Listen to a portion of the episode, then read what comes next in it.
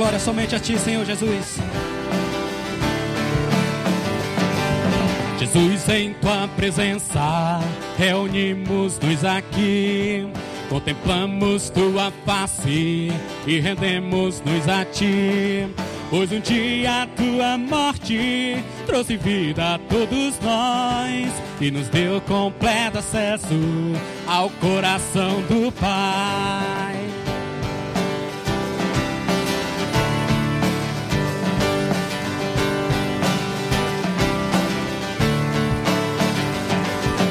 Jesus, em tua presença, reunimos-nos aqui, contemplamos tua face e rendemos-nos a ti.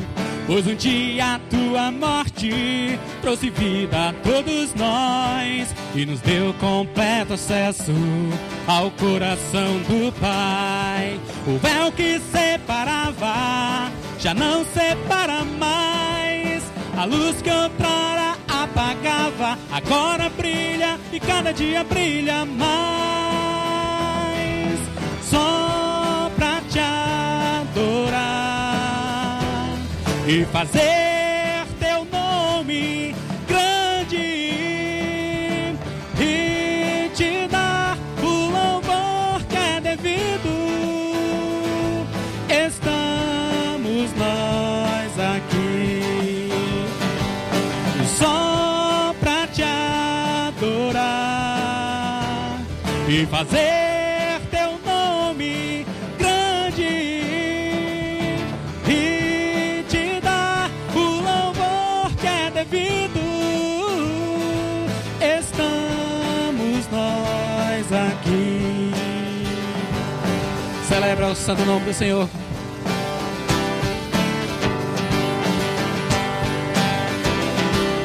Jesus, em tua presença, reunimos-nos aqui, contemplamos tua face e rendemos-nos a ti. Pois um dia a tua morte trouxe vida a todos nós e nos deu completo acesso ao coração do Pai. O véu que separava já não separa mais. A luz que outrora apagava, agora brilha e cada dia brilha mais. Só pra te adorar e fazer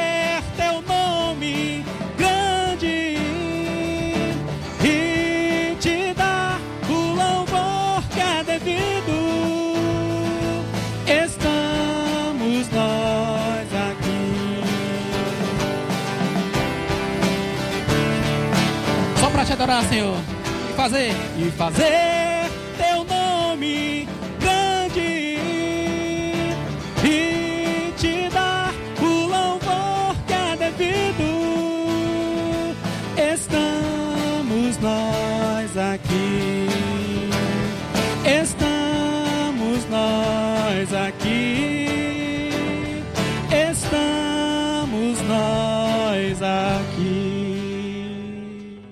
Que a graça, a paz do Senhor Jesus Cristo esteja sempre inundando nossos corações. É muito bom iniciarmos uma semana cultuando a Deus, cantando louvores ao nosso Deus, mas também podendo estar diante da Sua palavra que é viva, que é eficaz, que é penetrante.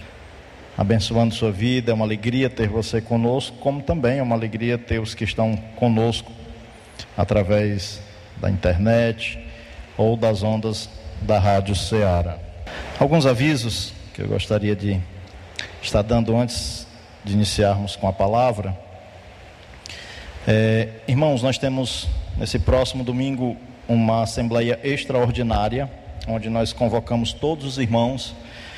Ela tem como único objetivo trabalhar as alterações no estatuto. Então, ah, ela é uma assembleia extraordinária convocada especificamente para esse fim. O nosso pedido é que você esteja às 8h30 da manhã, para que nós possamos iniciar cedo, tá bom? A nossa assembleia, para não nos estendermos até muito tarde. Então, para que haja o quórum suficiente, é necessário que todos estejam às 8h30.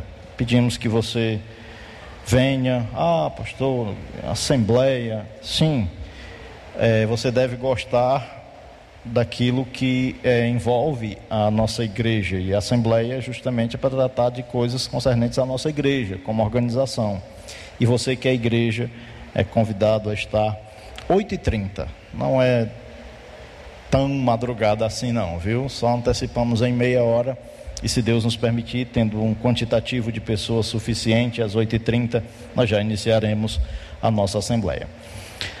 O Ministério do APC, o Ministério de Casais, a arte de permanecer casado, convida todos os casais para o dia 27 do 11, é o último encontro de casais do ano, será nesse dia 27, sábado, dia 27 de novembro agora, ah, será às 19h30 aqui na igreja. Tem um investimento, porque haverá um jantar, mas ah, o mais importante não é o alimento físico, vai ser o alimento espiritual que nós teremos. Nós estaremos abordando o tema moldados por Deus. Então, 30 reais, você confirma até o dia 24, procurando um dos irmãos líderes dos casais, ou o irmão Max e a irmã Raquel, ou o irmão Auristeles e a irmã Ana Cláudia, tá bom? Procure um destes e confirme sua presença, é muito importante você estar conosco. No dia 28 deste mês, é no último domingo do mês, nós temos um culto de missões, nós estaremos levantando durante aquele dia, os cultos serão cultos de missões, e naqueles dias Naquele dia, em dois momentos, nós estaremos levantando uma oferta para missões, tá bom? Então você se prepare nesse dia para uma oferta especial para missões, onde metade nós estaremos uh, comprando cestas básicas, alimentos para os nossos irmãos líderes das congregações, os pastores das congregações, e a outra metade nós estaremos investindo, apoiando o ministério da Every Home, que tem nos apoiado com o trabalho evangelístico. Então, dia 28, teremos oferta de missões naquele dia. Ah, também queremos logo informar, preparar os irmãos para a Assembleia Ordinária, que será no dia 5 do 12, tá ok? Então, no dia 5 do 12 terá uma Assembleia Ordinária, às 9 horas. Essa ah, não terão tantas pautas, mas é possível ah, começarmos às 9 horas, desde que todos estejam. Então, dia 5 do 12. E dia 12 do 12, já começamos a anunciar o aniversário de 63 anos da nossa igreja. Tá bom? Será em dois momentos, manhã e noite. O tema é Jesus no centro. E o nosso preletor será o pastor Israelito Almeida, pastor da Igreja Cristã Evangélica Betel, Conjunto Ceará, em Fortaleza. Então, convide pessoas para estar conosco naquele dia, tá bom? Nós teremos dois momentos, tanto pela manhã às 9 horas como à noite às 18 e 30 Muito aviso, muita coisa, mas isso é igreja que você possa estar se envolvendo, divulgando, ajudando nas divulgações, ok? Vamos abrir nossas Bíblias para a primeira epístola de João, no capítulo 1. Primeira epístola de João, no capítulo 1. Eu quero abordar nessa noite sobre o despertando para uma vida com Deus. 1 João, no capítulo 1, nós vamos ler do versículo 5 até o versículo 10. Diz assim a palavra do Senhor. Ora, a mensagem que da parte dele temos ouvido e vos anunciamos é esta: que Deus é luz, e não há nele treva nenhuma. Se dissermos que mantemos comunhão com ele e andamos nas trevas, mentimos e não praticamos a verdade. Se, porém, andarmos na luz, como Ele está na luz, mantemos comunhão uns com os outros, e o sangue de Jesus Cristo, seu Filho, nos purifica de todo pecado. Se dissermos que não temos pecado nenhum, a nós mesmos nos enganamos, e a verdade não está em nós. Se confessarmos os nossos pecados, Ele é fiel e justo para nos perdoar os pecados e nos purificar de toda injustiça. Se dissermos que não temos cometido pecado, fazemos-lo mentiroso e a sua palavra não está em nós. Vamos orar? Muito obrigado, Senhor, por sua palavra. Muito obrigado porque ela nos mostra o Senhor, esse Deus santo que nos deu seu filho Jesus Cristo para nos dar vida eterna para nos trazer salvação, perdão dos nossos pecados, mas o Senhor quer, ó Pai, que nós, como seus filhos, andemos de uma maneira que lhe agrade. E pedimos que o Senhor fale ao nosso coração nesta noite, nos conscientizando da importância dessas verdades ao qual o Senhor inspirou seu servo João a escrever. Que a palavra do Senhor fale ao nosso coração nesta noite e ao coração de cada um que está conosco a partir de casa. É o que eu lhe peço em nome de Jesus. Amém. E amém. Ah, o autor dessa epístola é João. E João está escrevendo essa epístola não a uma igreja específica. Ele não está escrevendo a uma pessoa específica. Ele está fazendo aquilo que é conhecido como uma carta circular, que circularia às igrejas e ela traria as instruções da parte de Deus a respeito de quem Deus é, do que Deus requer dos seus filhos, e João tem em mente também combater algumas heresias que estava adentrando no cristianismo naquela época. João, ele escreve muito provavelmente de Éfeso essa epístola, e as instruções aqui desse apóstolo que é conhecido como o discípulo amado, elas são de muita pertinência para o nosso cristianismo nos dias atuais. A palavra de Deus em si é viva, eficaz, é penetrante e ela permanece para sempre. Mas uh, é interessante ver como João, ele nos seus escritos, ele geralmente dá o porquê, o propósito pelo qual ele escrevia. Se no Evangelho ele ele apresenta que o propósito do Evangelho era para que os que não conheciam a Cristo conhecessem, reconhecessem que Jesus é o Filho de Deus e crendo tivesse viva vida no seu nome. Para que as pessoas crescem em Jesus. O evangelho dele foi escrito com o objetivo de que as pessoas conhecessem a Cristo e crescem nele, para que crendo tivessem vida eterna. E aqui nessa epístola, no capítulo 5, capítulo 5, versículo 13, ele vai também dizer o porquê que ele escreveu essa epístola. Olha o que ele diz, no capítulo 5, versículo 13, ele diz o seguinte: Estas coisas vos escrevi, a fim de saberdes que tendes a vida eterna, a vós outros que credes no nome do Filho de Deus.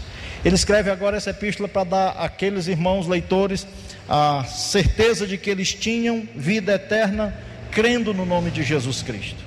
Mas agora, crendo no nome de Jesus Cristo, João vem lembrar que eles deveriam ter uma postura diferenciada de quando eles viviam antes, de como eles viviam antes.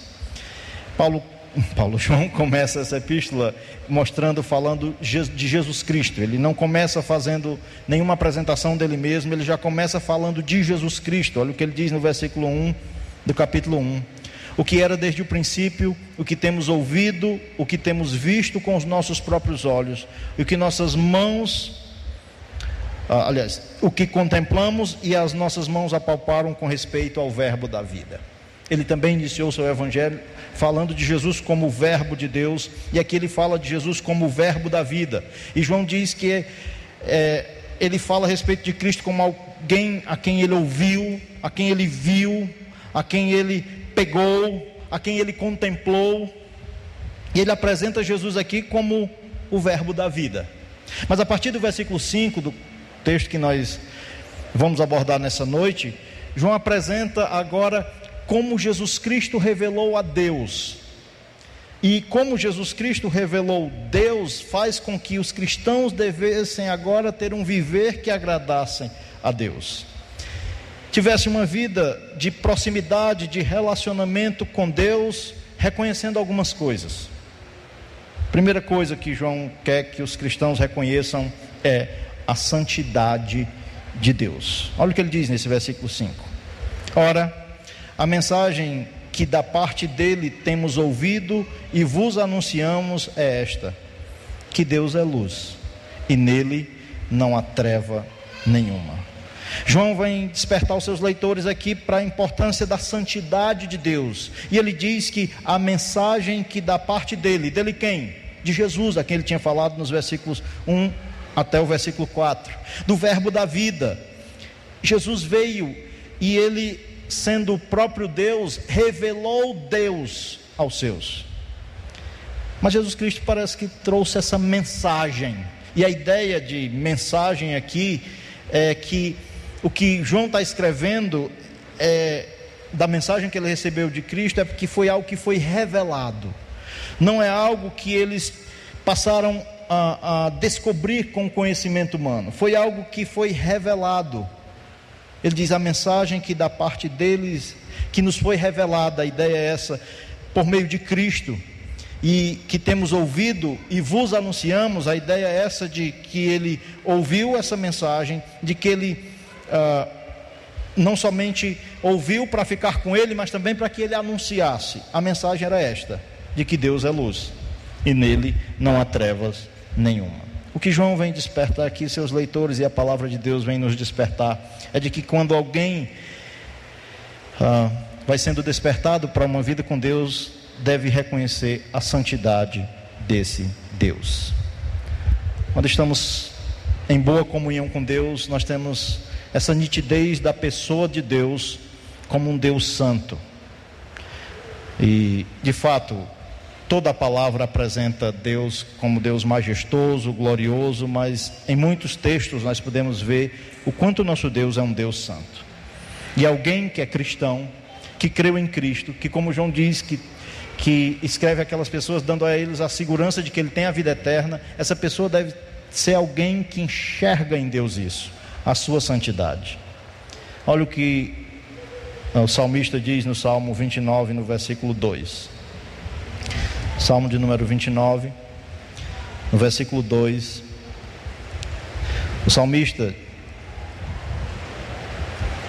diz o seguinte, no versículo 2, lendo o versículo 1, o que Davi diz é: Tributai ao Senhor, filhos de Deus, tributai ao Senhor glória e força e o versículo 2 ele diz: Tributai ao Senhor a glória devida ao seu nome. Adorai ao Senhor na beleza da sua santidade. A mensagem que João disse que ouviu da parte de Jesus Cristo e anunciou aos cristãos é que Deus é luz e nele não há treva nenhuma. A ideia é de que Deus é santo, perfeito. E como lá em Isaías capítulo 6 do versículo 1 ao 3 apresenta que é o Deus três vezes santo. Isaías, capítulo 6, quando Isaías foi, a Isaías foi revelado uma visão do, do trono de Deus, fala que no ano da morte do rei Uzias, eu vi o Senhor assentado no alto e sublime trono. As abas das suas vestes enchiam o templo. Serafins estavam por cima dele, cada um tinha seis asas, com duas cobriam o rosto, com duas cobriam os pés e com duas voavam. Versículo 3 diz: E clamavam uns para com os outros, dizendo: Santo, Santo, Santo, é o Senhor dos exércitos, toda a terra está cheia da sua glória. A Bíblia apresenta esse Deus glorioso, majestoso, como o Salmo 29, Davi fala de Deus assim. E aqui Isaías fala da visão que ele teve do Deus majestoso, glorioso, mas em ambos os textos nós vemos a ênfase na santidade de Deus. Um Deus santo, perfeito, puro.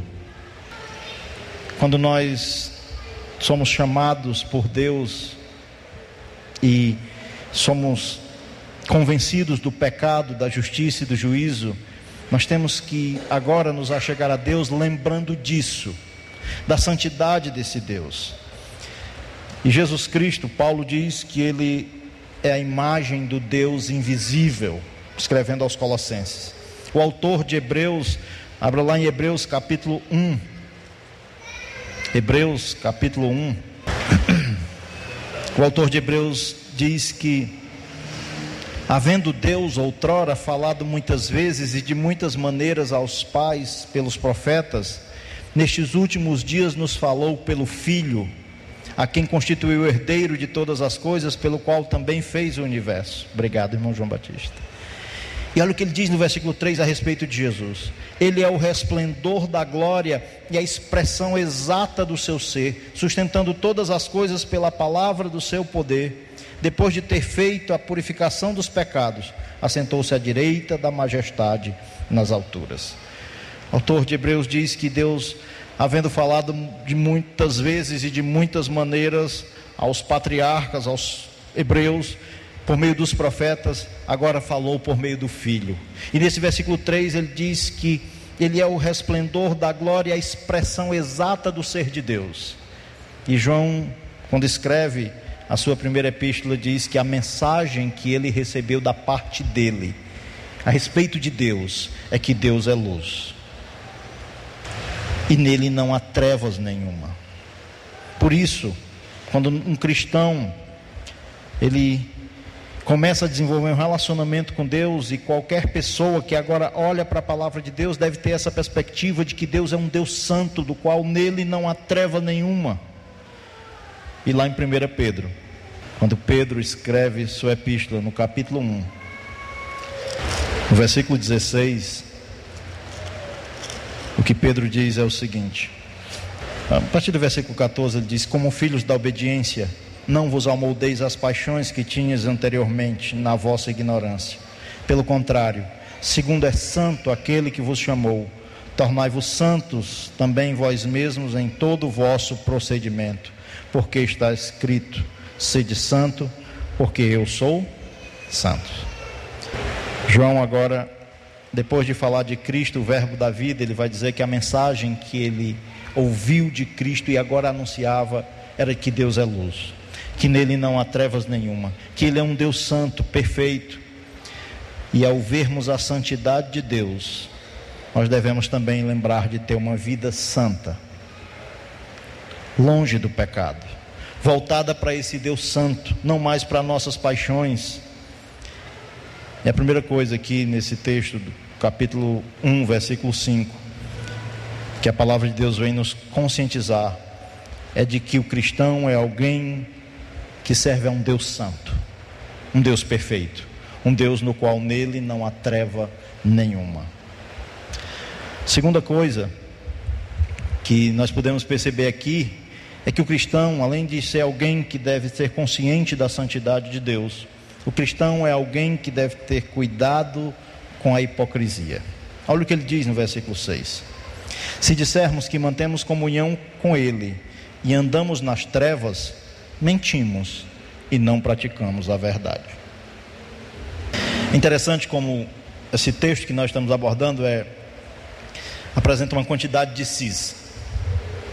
E aqui é o primeiro si desse texto que se dissermos que mantemos comunhão com ele. Se alguém diz que creu em Cristo, se alguém diz que agora serve a Deus, se alguém diz que agora é um cristão, se alguém diz que agora tem comunhão com Deus, esse não deve andar mais nas trevas. Porque se alguém diz que tem comunhão com Deus e anda nas trevas, esse alguém é mentiroso, é um hipócrita, é alguém que vive uma vida dupla, uma do que ele diz que é e a outra de quem realmente ele é. E no cristianismo não há espaço para isso. É o que João vem lembrar que é. É o que a palavra de Deus vem nos falar. Muitas vezes nós vivemos vidas de aparência. Nós dizemos que servimos a Deus, mas às vezes estamos vivendo uma vida distante dele. E no cristianismo, se alguém diz que mantém comunhão com Deus e anda nas trevas, João diz que é mentiroso, de que essa pessoa não anda na prática da verdade. Não adianta dizer que é um cristão, ir à igreja, participar das atividades da igreja, aparentar ser um servo, se na verdade a sua vida com Deus não tiver sendo uma, uma vida verdadeira de comunhão com Ele. As palavras mais duras de Jesus foi com relação à hipocrisia. De que não há espaço no cristianismo para dizermos que servimos a Deus, de que mantemos comunhão com Deus e andarmos nas trevas. Porque Deus, quando Ele nos chamou, Ele nos transportou do império das trevas. Vá lá para Colossenses no capítulo 1. Colossenses capítulo 1, a obra que Deus fez na nossa vida, quando Ele nos escolheu, quando Ele nos chamou para servirmos a Ele, foi uma obra que nos trouxe libertação e nos tirou das trevas. Olha o que ele diz, Paulo diz, escrevendo aos Colossenses no capítulo 1, no versículo 13. Ele nos libertou do império das trevas e nos transportou para o reino do Filho do seu amor, no qual temos a redenção e a remissão dos pecados. O que Deus fez conosco foi nos libertar do império das trevas, foi nos transportar para um novo reino, o reino do Filho do seu amor. Escrevendo aos irmãos da igreja em Éfeso, no capítulo 5, capítulo 5 da Epístola aos Efésios, a partir do versículo 6, olha o que diz aí: Ninguém vos engane com palavras vãs porque por essas coisas vem a ira de Deus sobre os filhos da desobediência. Portanto, não sejais participantes com eles, pois outrora erais trevas, porém agora sois luz no Senhor. Andai, pois, como filhos da luz. O cristão é alguém que não somente deve dizer que serve a Cristo, que tem comunhão com Deus, mas deve ser alguém que não anda nas trevas, que não anda na prática do pecado. Muitas vezes nós queremos aparentar uma vida que não é realmente a vida que nós estamos vivendo. Mas o cristão deveria lembrar que Deus nos conhece, que Deus sabe o mais profundo do nosso ser, que Ele sabe todas as coisas a respeito da nossa vida. Isso deveria ser suficiente para nós lembrarmos de ter sempre uma vida para o agrado dele, porque não adianta aparentar para as pessoas que nos veem que estamos bem com Deus se realmente não tivermos vivendo uma vida de comunhão com Ele. Viver uma vida realmente e verdadeiramente cristã é viver além das aparências. É viver uma vida consciente de que Deus sabe quem nós somos, de que Deus conhece o mais profundo do nosso ser. Paulo escrevendo a Timóteo na sua primeira epístola, 1 Timóteo no capítulo 1, no versículo 5, ele escreve essa epístola a Timóteo, dizendo que o intuito da epístola que ele está escrevendo é o seguinte: ora, o intuito da presente admoestação visa ao amor que procede de um coração puro, de uma consciência boa e de uma fé sem hipocrisia. Paulo escreve a Timóteo dizendo: Olha, Timóteo, eu estou te escrevendo visando o amor, mas não é um amor ah, que é só exterior, é um amor que procede de um coração puro, de uma consciência boa, de uma fé sem hipocrisia no nosso relacionamento com Deus. Não adianta nós dizermos que temos comunhão com Ele se nós estivermos vivendo nas trevas. Mas na frente, João vai dizer que alguém que vive na prática do pecado não conhece, não conhece a Deus. Vai lá, voltemos para a primeira epístola de João, no capítulo 3. João faz uma diferenciação entre pecar e viver na prática do pecado. 1 João 3, versículo 7 diz: Filhinhos, não vos deixei enganar por ninguém. Aquele que pratica a justiça é justo, assim como ele é justo. Aquele que pratica o pecado procede do diabo, porque o diabo vive pecando desde o princípio. Por isso, para isso se manifestou o Filho de Deus, para destruir as obras do diabo. E ele diz no versículo 9: Todo aquele que é nascido de Deus não vive na prática de pecado pois o que permanece nele é a divina semente. Ora, esse não pode viver pecando. E ele diz o porquê? Porque é alguém que é nascido de Deus. Quando Deus, por meio do seu espírito, convence o ser humano do pecado, da justiça, do juízo, ele gera no ser humano uma nova pessoa, um novo ser, uma nova criatura. O cristão é alguém nascido de novo. E Jesus Cristo João diz aqui nesse versículo 8 que ele se manifestou para destruir as obras do diabo. Aquilo que Satanás fez lá no jardim do Éden, tentando Adão, quando ele pecou e o pecado trouxe separação entre o homem e Deus, em Jesus Cristo, a comunhão com Deus foi restabelecida. Aquilo que o estrago que a serpente Satanás causou, tentando Adão e Adão pecando, gerou um dano terrível. Em Jesus Cristo isso é restaurado. Não mais para viver como andávamos antes, como nós vimos em Efésios capítulo 5, mas para andarmos na luz, numa vida de autenticidade. Voltemos para 1 João capítulo 1. Então, o cristão é alguém que deve ter consciência da santidade de Deus. O cristão é alguém que deve ter consciência de uma vida autêntica. E o versículo 7 nos mostra que nós temos que ser consciente, conscientes da necessidade de uma boa comunhão uns com os outros. Versículo 7 diz: Se, porém, andarmos na luz como Ele está na luz, mantemos comunhão uns com os outros, e o sangue de Jesus Cristo, seu Filho, nos purifica de todo pecado. Comunhão. Quando alguém não está andando na luz, ele vai ah, mexer no seu relacionamento com Deus. Quando alguém está vivendo no pecado, o primeiro relacionamento que é afetado é com Deus, consequentemente, é com seu semelhante. O pecado, ele atrapalha a comunhão entre as pessoas.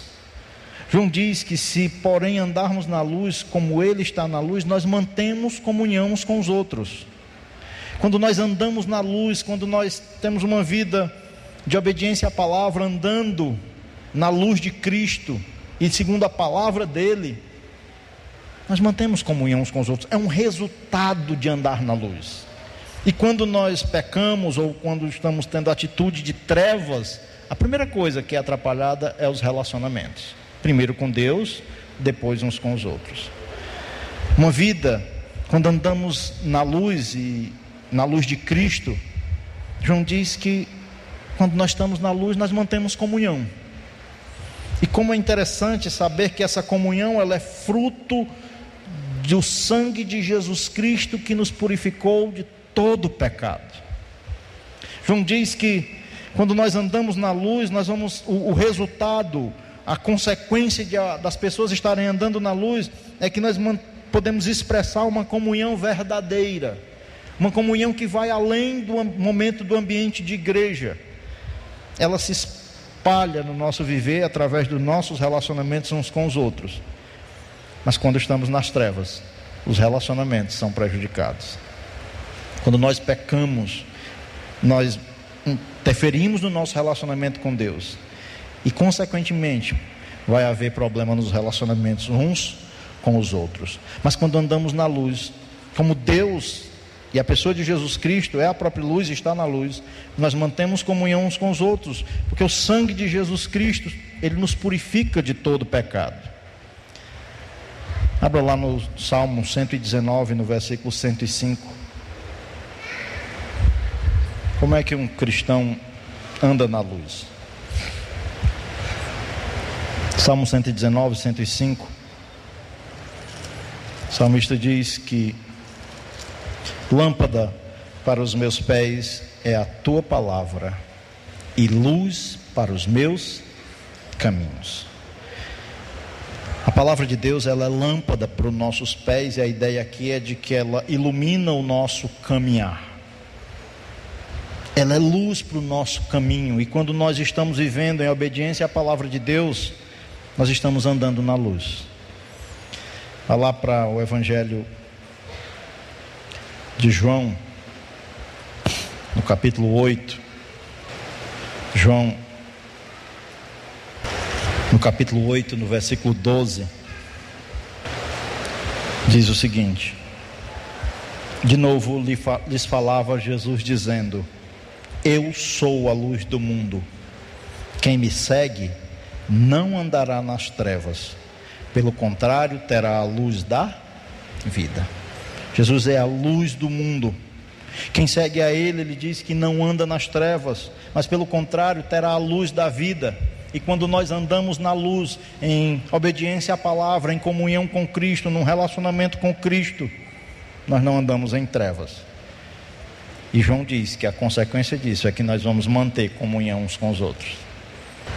Interessante que quando a comunhão é quebrada, a primeira coisa que nós podemos perceber é que um pecado já houve ali o pecado da quebra da comunhão. E geralmente algo houve que feriu, ou que machucou, ou que magoou. Por isso o cristão deve ser atento em manter um bom relacionamento uns com os outros, vivendo uma vida longe do pecado, mas também preservando seu relacionamento, porque nós fomos comprados pelo sangue de Jesus Cristo, lavados pelo sangue de Cristo, e agora fazemos parte de um corpo. E como cristãos devemos andar na luz. E o resultado disso de cristãos que vivem em obediência à palavra de Deus, que vivem em boa comunhão com Cristo, é que a comunhão vai ser percebida, vai ser vivida nos relacionamentos. Os cristãos deveriam ficar atentos também ao andar na luz, porque isso afetaria os relacionamentos uns com os outros, a boa comunhão seria preservada. Quarta coisa, vamos lá para voltar para primeira epístola no capítulo 1, que João vem nos atentar e a palavra de Deus vem nos fazer lembrar ou nos conscientizar é da nossa condição de pecadores. Olha o que ele diz no versículo 8: Se dissermos que não temos pecado nenhum, a nós mesmos nos enganamos e a verdade não está em nós. No versículo 10 ele diz que se dissermos que não temos cometido pecado, fazemos-lo mentiroso e a sua palavra não está em nós. Ao passo que João vem nos lembrar que o cristão, aquele que nasceu de novo, não deve viver numa prática de pecado ou numa vida de pecado, João aqui nos lembra que nós somos pecadores que o cristão, mesmo sendo lavado, remido pelo sangue de Cristo, tendo sido purificado os seus pecados pelo sacrifício de Cristo, ele é alguém que ainda peca. E se uh, ele disser que não tem cometido pecado, ou que se disser que não tem pecado nenhum, ele apenas está se enganando. E a verdade não está nele, porque quando a verdade de Deus ela é revelada ao ser humano, ela mostra o quanto nós somos pecadores, imperfeitos diante desse Deus que é santo. Irmãos, quanto mais eu vivo, mais eu vejo o quanto o ser humano é pecador. Mas também, quanto mais eu vivo e vejo o quanto o ser humano é pecador, eu vejo também o quanto a graça de Deus é grande. A graça de Deus é imensa por meio de Cristo Jesus morrendo lá na cruz, perdoando pecadores como nós. Mas às vezes eu vejo muitas pessoas que se acham crentes, que se acham muito santos. Interessante que hum, tem pessoas que acham que são bons, que são perfeitos, nós devemos lembrar, nunca esquecer dessas verdades, de que se nós dissermos que não temos cometido pecado, que não, se dissermos que não temos pecado nenhum, nós estamos apenas nos enganando a verdade não está em nós, porque quando nós lemos as Escrituras, quando nós olhamos para a palavra de Deus, nós vemos o quanto nós desobedecemos a Deus, mesmo conhecendo a Ele, mesmo sendo salvos pela graça dEle. João está escrevendo a crentes, a cristãos. Não há espaço para o cristão se achar. A questão é que eu penso que nós vivemos num país onde predomina muito dentro da nossa cultura a corrupção e a impunidade. Isso é algo que deve haver no mundo todo. Mas no Brasil é, parece uma, uma coisa muito latente essa questão da corrupção. Eu estive uma determinada vez, em 2012, em Singapura.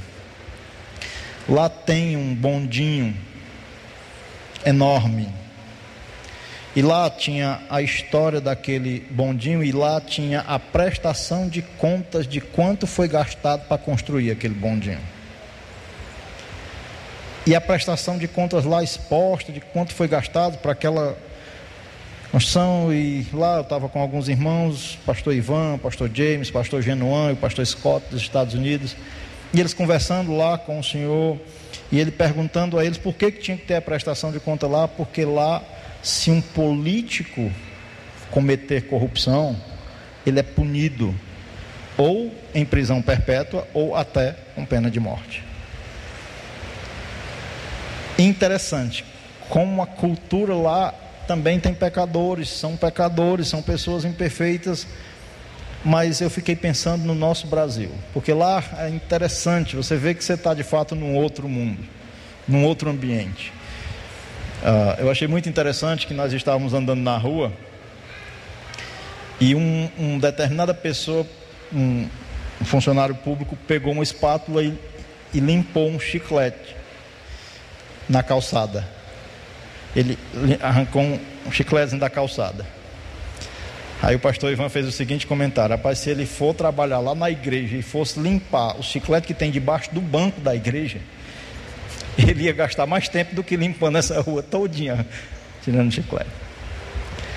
Eu só quero falar da questão cultural para lembrar de que o nosso país, de fato, é um país onde predomina muita corrupção.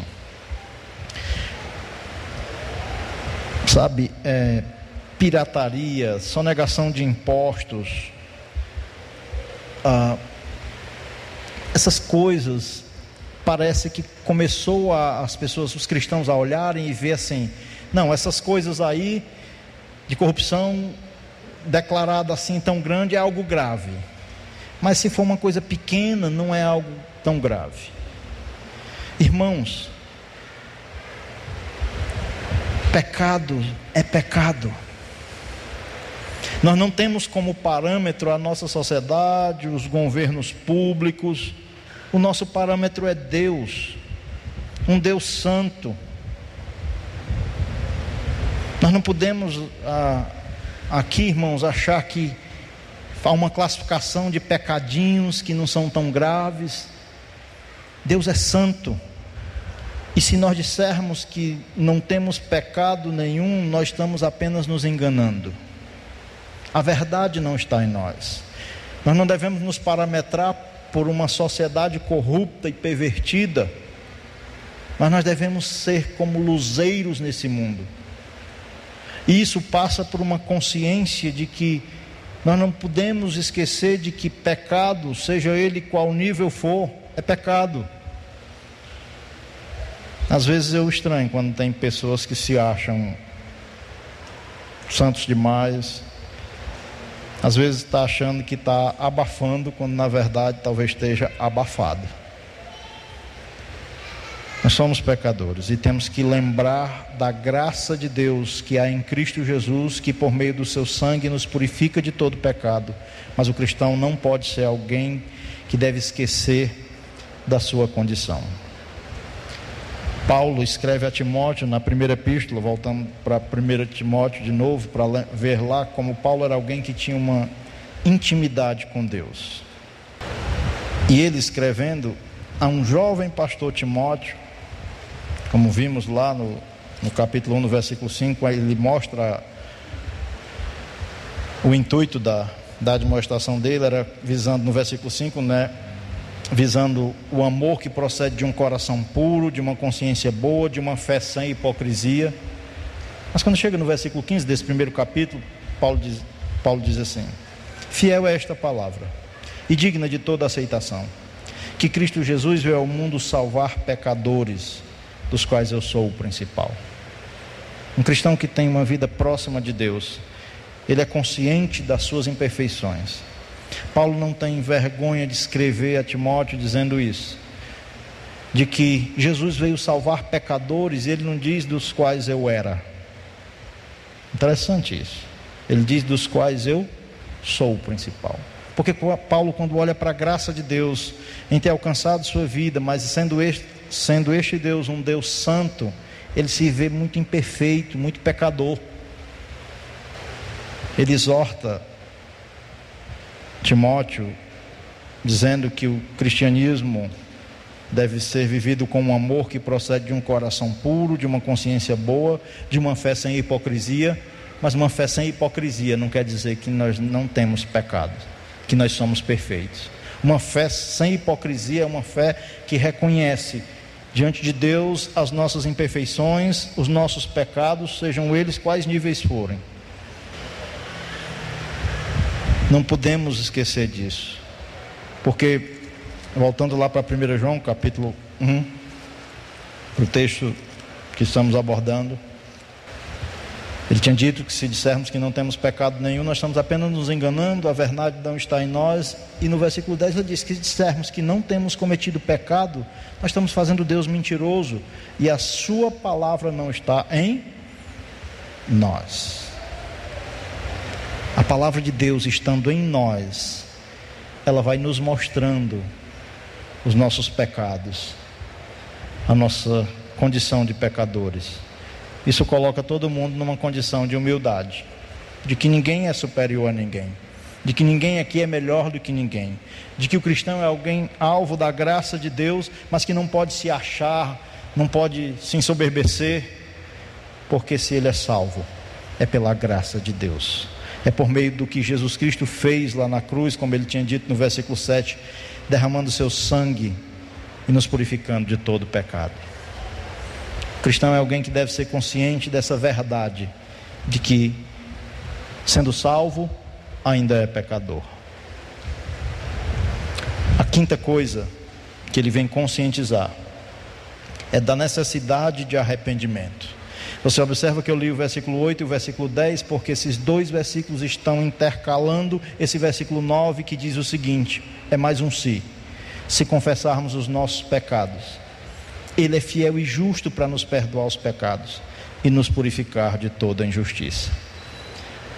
Quando nós estamos perto de Deus, estamos vivendo uma boa comunhão com Deus, quando somos, quando somos despertados para uma proximidade de Deus, nós vemos a nossa necessidade de arrependimento. Quarta-feira eu preguei sobre isso, sobre o arrependimento como uma marca da vida cristã. E novamente nós vemos João falando disso de que nós, se nós somos pecadores, se nós pecamos constantemente, se dissermos que não temos pecado, nós estamos apenas nos enganando, a verdade não está em nós. Se dissermos que não, não temos cometido pecado, nós estamos fazendo Deus mentiroso e a palavra dele não está em nós. Então, o que, que nós fazemos, João? Ele disse no versículo 9: é confessar. E a confissão é fruto de um coração que está arrependido. A confissão deve ser fruto de um coração que não se agrada do pecado. A questão, irmãos, é que às vezes nós estamos com o coração muito duro duros para a palavra de Deus. É o que ele diz no final do 8 e do 9: se alguém acha que não tem pecado, se alguém está se achando, nem a verdade está em nós, nem a palavra está em nós, porque quando a palavra está em nós, nosso coração é sensível sensível a reconhecer o pecado e a confessar o pecado. Se confessarmos os nossos pecados, nós encontramos um Deus fiel, é o que João diz. Nós encontramos um Deus justo, fiel e justo para nos perdoar os pecados e nos purificar de toda injustiça. Duas coisas que o cristão recebe com a confissão dos pecados, o reconhecimento dos seus pecados, o arrependimento dos seus pecados diante de Deus, é que ele recebe perdão e purificação. O perdão é fruto da obra redentora de Cristo lá na cruz, que lá pagou o preço completo, pleno pelos nossos pecados. A purificação é fruto do seu sangue derramado que nos lava, que nos purifica e que vai nos mantendo firmes na comunhão com Deus. O cristão deve ser consciente da sua necessidade de arrependimento, de confessar os seus pecados. Provérbios 28, abra lá para Provérbios 28. Versículo 13 nos diz que o que encobre as suas transgressões jamais prosperará, mas o que as confessa e deixa alcançará misericórdia. Confessar e deixar o pecado traz como consequência a misericórdia.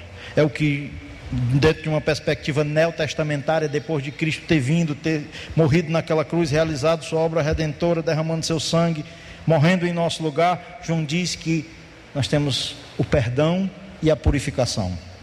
Por meio do sacrifício de Cristo, do que ele fez por nós. Mas João lembra que se nós confessarmos os nossos pecados, Deus é fiel e justo para nos perdoar os pecados e nos purificar de toda injustiça. Alguém que está próximo de Deus, que é um cristão genuíno, verdadeiro, deve lembrar que Deus é luz, que nele não há trevas nenhuma. E quando pecamos, devemos nos achegar a Ele com o coração quebrantado, contrito, como o Salmo 51. O salmista Davi nos mostra que um coração contrito Deus não despreza. E quando confessamos os nossos pecados, nós recebemos ali o perdão e a purificação. Muitos cristãos estão enfraquecidos espiritualmente, mas às vezes é porque não têm vivido essa prática diária da confissão, do reconhecimento dos seus pecados, do arrependimento.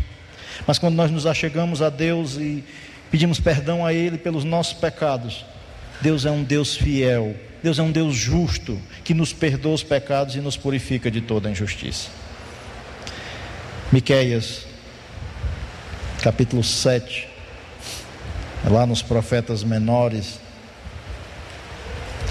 Miqueias, no capítulo 7, falando a respeito de Deus, já no encerramento aqui do seu livro, olha o que, que ele diz, no versículo 18: Quem, ó Deus, é semelhante a ti? que perdoa, perdoas a iniquidade e te esqueces da transgressão do restante da tua herança, o Senhor não retém a sua ira para sempre, porque tem prazer na misericórdia. O nosso Deus é um Deus que tem prazer na misericórdia. O nosso Deus é um Deus que está pronto para nos ouvir quando estamos arrependidos e confessamos os nossos pecados. Ele é um Deus que é fiel e justo para nos perdoar os pecados e nos purificar de toda injustiça. No capítulo 55 de Isaías, falando também a respeito de Deus, se Miquel nos diz que ele é um Deus que tem prazer na misericórdia, olha o que nos é revelado da parte de Deus no capítulo 55 de Isaías. Isaías capítulo 55, versículo 6, diz assim: Buscai ao Senhor enquanto se pode achar, invocai-o enquanto está perto. Deixe o perverso o seu caminho, iníquo os seus pensamentos, converta-se ao Senhor que se compadecerá dele, e volte-se para o nosso Deus, porque é rico em perdoar. Não falta em Deus graça, perdão, e agora, como eu disse, dentro dessa perspectiva neotestamentária, depois que Jesus Cristo veio, morreu naquela cruz, derramou o seu sangue, se entregou por nós para nos trazer perdão, salvação, vida eterna, nós podemos ver a, a riqueza da graça de Deus, o quanto esse Deus é rico em perdoar. O que precisa é o cristão ter uma postura de arrependimento, de confissão, porque se confessarmos os nossos pecados, Ele é fiel e justo para nos perdoar os pecados e nos purificar de toda injustiça. Penso que quando olhamos para esse texto, devemos lembrar disso, da santidade desse Deus e queremos viver também uma vida santa. Devemos lembrar do perigo de uma vida de aparência, de querer aparentar que está tudo bem, quando na verdade nós não estamos andando muitas vezes na luz, estamos andando nas trevas. Lembrar de que quando nós estamos andando na luz, isso proporciona uma comunhão genuína, verdadeira.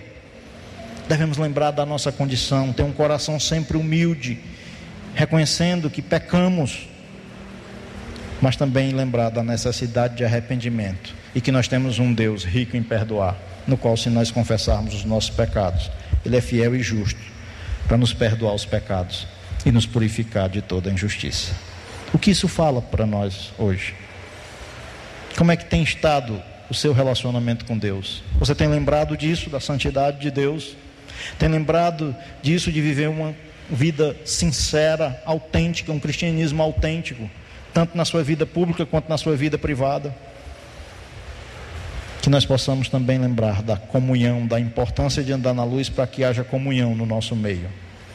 Conscientes da nossa condição de pecadores, mas cientes de que arrependidos, quando confessamos, Deus é rico em perdoar. Que você se achegue a Deus.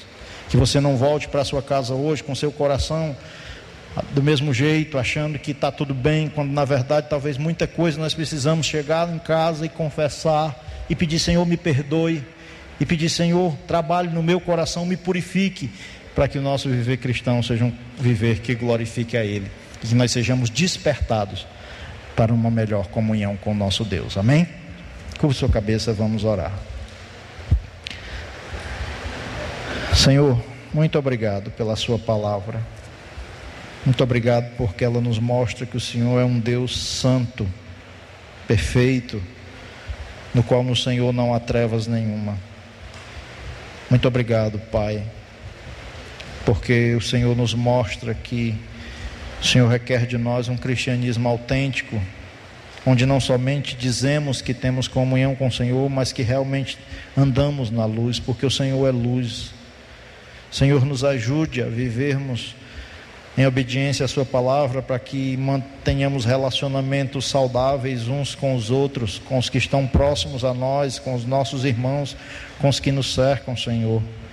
Nos ajude, ó Pai, a lembrarmos sempre dos nossos pecados, de que não somos perfeitos ainda, mas que a graça do Senhor nos alcançou e em Cristo nós temos uma abundância de perdão para os nossos pecados. Então, nos ajude a sempre lembrarmos, ó Pai, de chegarmos perante o Senhor com o coração quebrantado, contrito e rogarmos ao Senhor o seu perdão para que o Senhor nos perdoe, nos purifique e nos ajude a viver um cristianismo que lhe agrade. Ó Pai, quebre a dureza do nosso coração.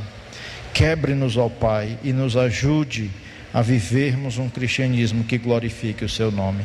É o que eu lhe peço é o que eu lhe agradeço. Em nome de Jesus. Amém. E amém. Uma ótima semana. Que Deus nos abençoe a vivermos um cristianismo que agrade e que glorifique ao nosso Deus.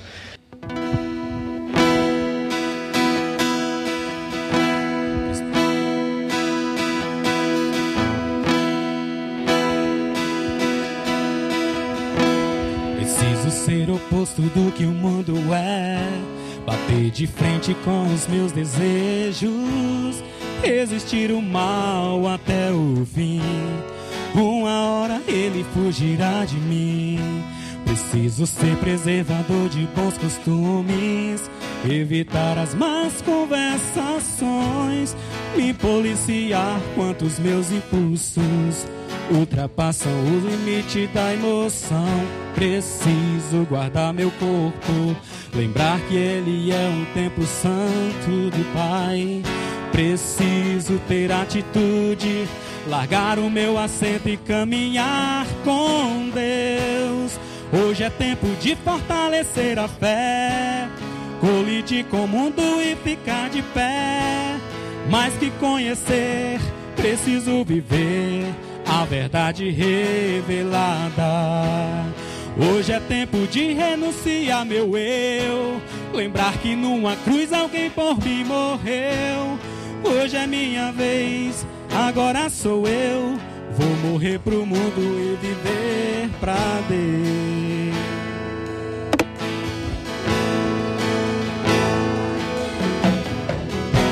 Preciso ser oposto do que o mundo é. Bater de frente com os meus desejos resistir o mal até o fim. Uma hora ele fugirá de mim. Preciso ser preservador de bons costumes, evitar as más conversações, me policiar quanto os meus impulsos ultrapassam os limites da emoção. Preciso guardar meu corpo, lembrar que ele é um templo santo do Pai. Preciso ter atitude, largar o meu assento e caminhar com Deus. Hoje é tempo de fortalecer a fé, colidir com o mundo e ficar de pé. Mais que conhecer, preciso viver a verdade revelada.